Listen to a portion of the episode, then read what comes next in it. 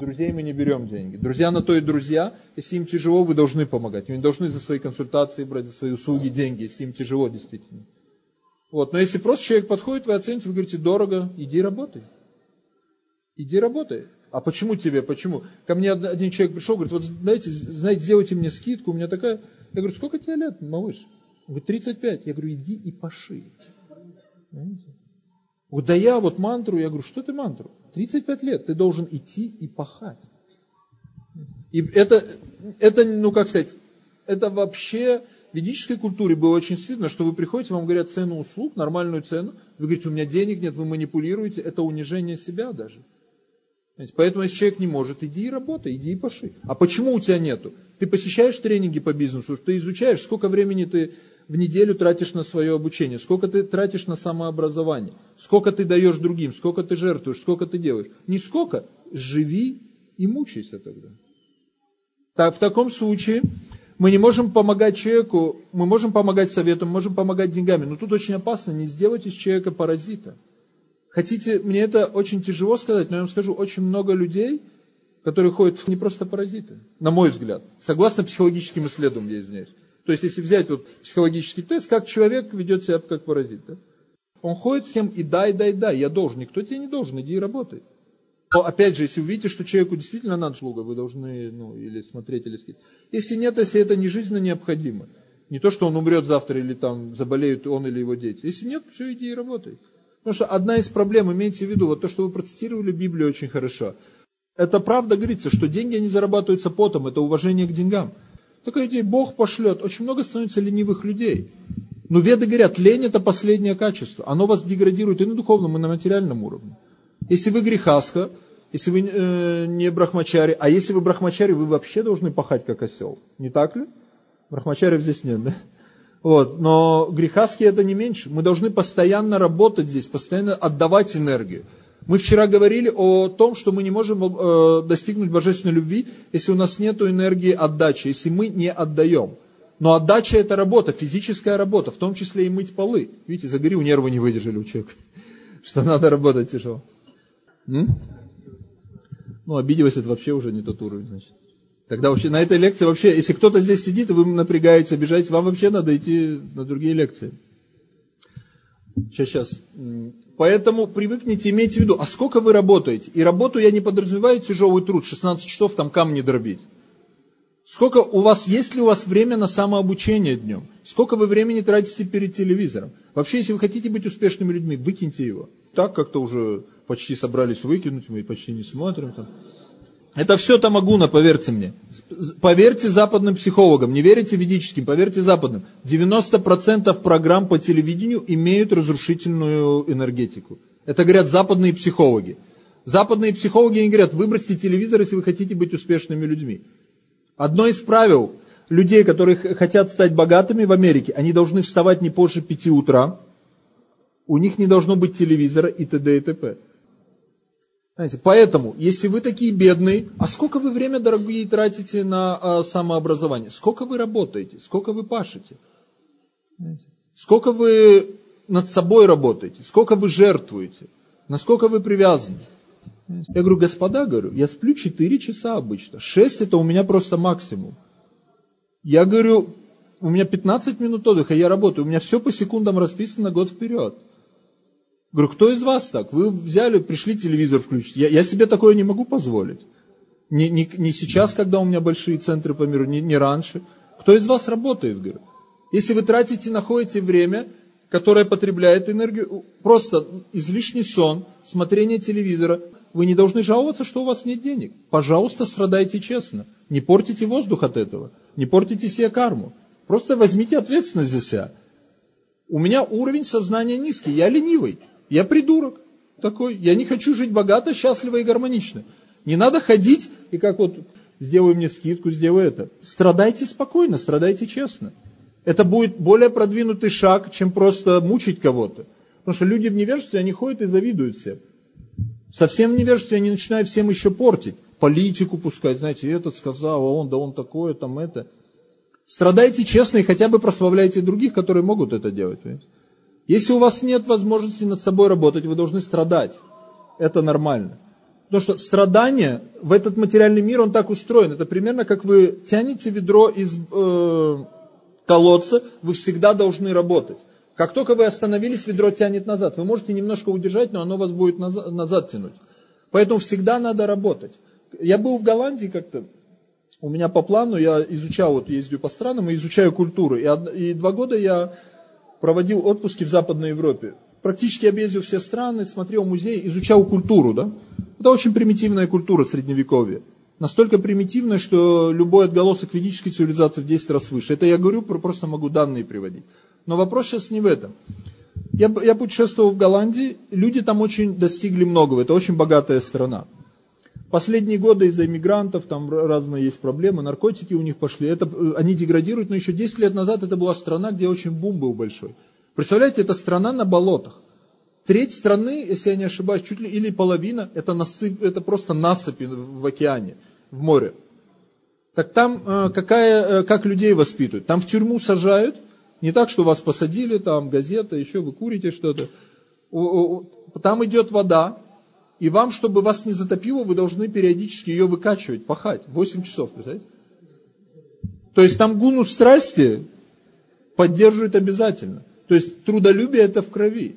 Американская цивилизация такая успешная, но в основе ее лежит доктрина англиканской церкви, что тяжело работает и удовлетворяешь Бога, и люди пашут как негры. Если вы не пашете, пашете вы не поймите, я не призываю вас пойти сейчас поймать валов и пахать. Если вы не работаете над собой, если вы тратите время на проджалпу, если вы э, спите, вот эти все вещи, которые я сказал, в гуне невежества, а если у вас еще есть время кого-то оскорбить, ну, я имею в виду за спиной кому-то промыть косточки, значит, ваш или наш удел, потому что, ну, так или иначе, значит, наш удел страдать, тогда мы должны это принять и страдать честно хотя бы. Никого не мучить, хотя бы меньше приносить еще больше страданий своим невежеством. Поэтому, если к вам подходит такой человек, который вы видите, он невежество, он работает, он меньше работает над собой, вы имеете все права ему отказать. Почему? Почему вы должны делать? Мне лично совершенно спокойно, мне пишут, звонят иногда люди, или особенно на том семинаре было сложно, на этом тоже как-то сложно но меньше, так я живу, там не все проникнут. А я жил в том году, ко мне стучались, 15 слушай, мне тяжело, я, ты мне должен помочь. Я говорю, все, что я могу помочь, это спустить тебя с лестницы. Ну, я с юмором так всегда говорил, но они как-то понимали, что это может реально.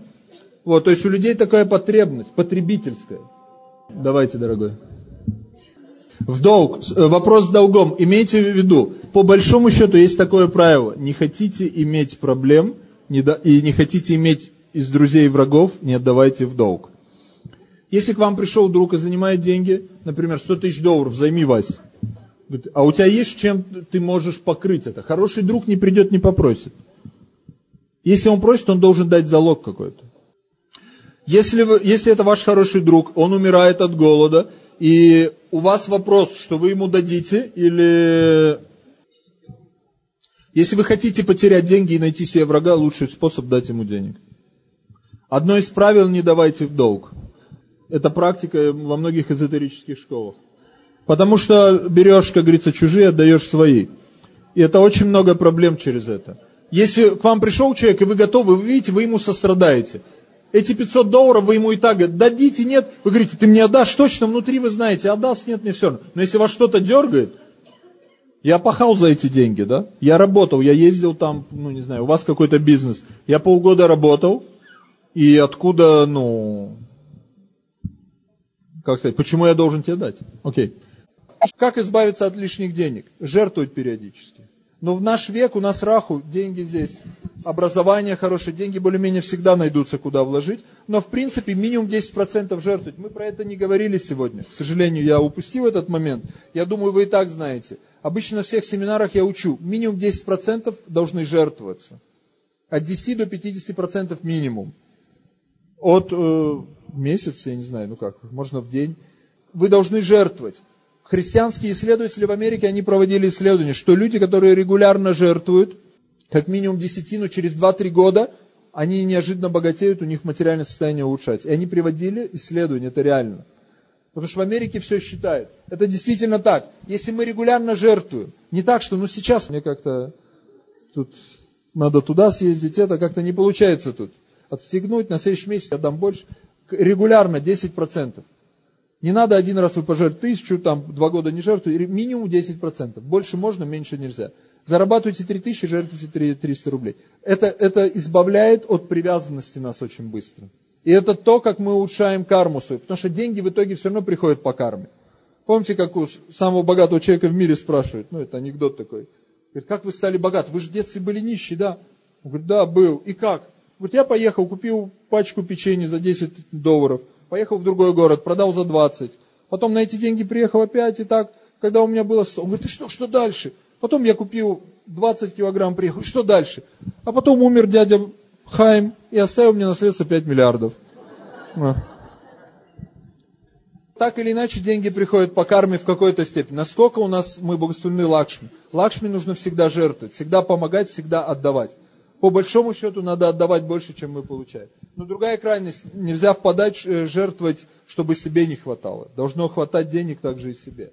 Многие, особенно в каком-то таком духовном угаре, жертвуют там квартиры, дома, я не знаю, потом угар отходит, появляются претензии и так далее. Не надо никакого угара, все, 10% вы жертвуете регулярно, от 10 до 50. Если те, кто не жертвует меньше 10% в этой аудитории, с вами вообще разговаривать нечего, идите и беднейте, пожалуйста.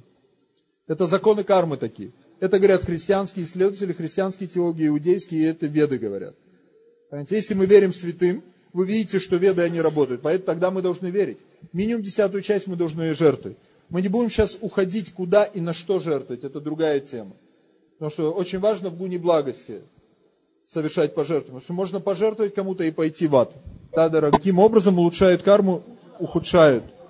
Если вы берете в долг, вы привыкаете, это очень развивает потребительское настроение.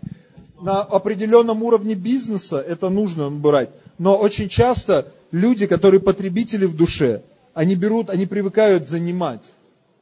Потому что это очень легко. Подошел, займи, Вась, займи. Понимаете, ты меня не жалеешь, жалей ну, как сказать, это потихоньку разрушает. Чем опасны азартные игры? Что вы ничего не делаете и даете миллион, да?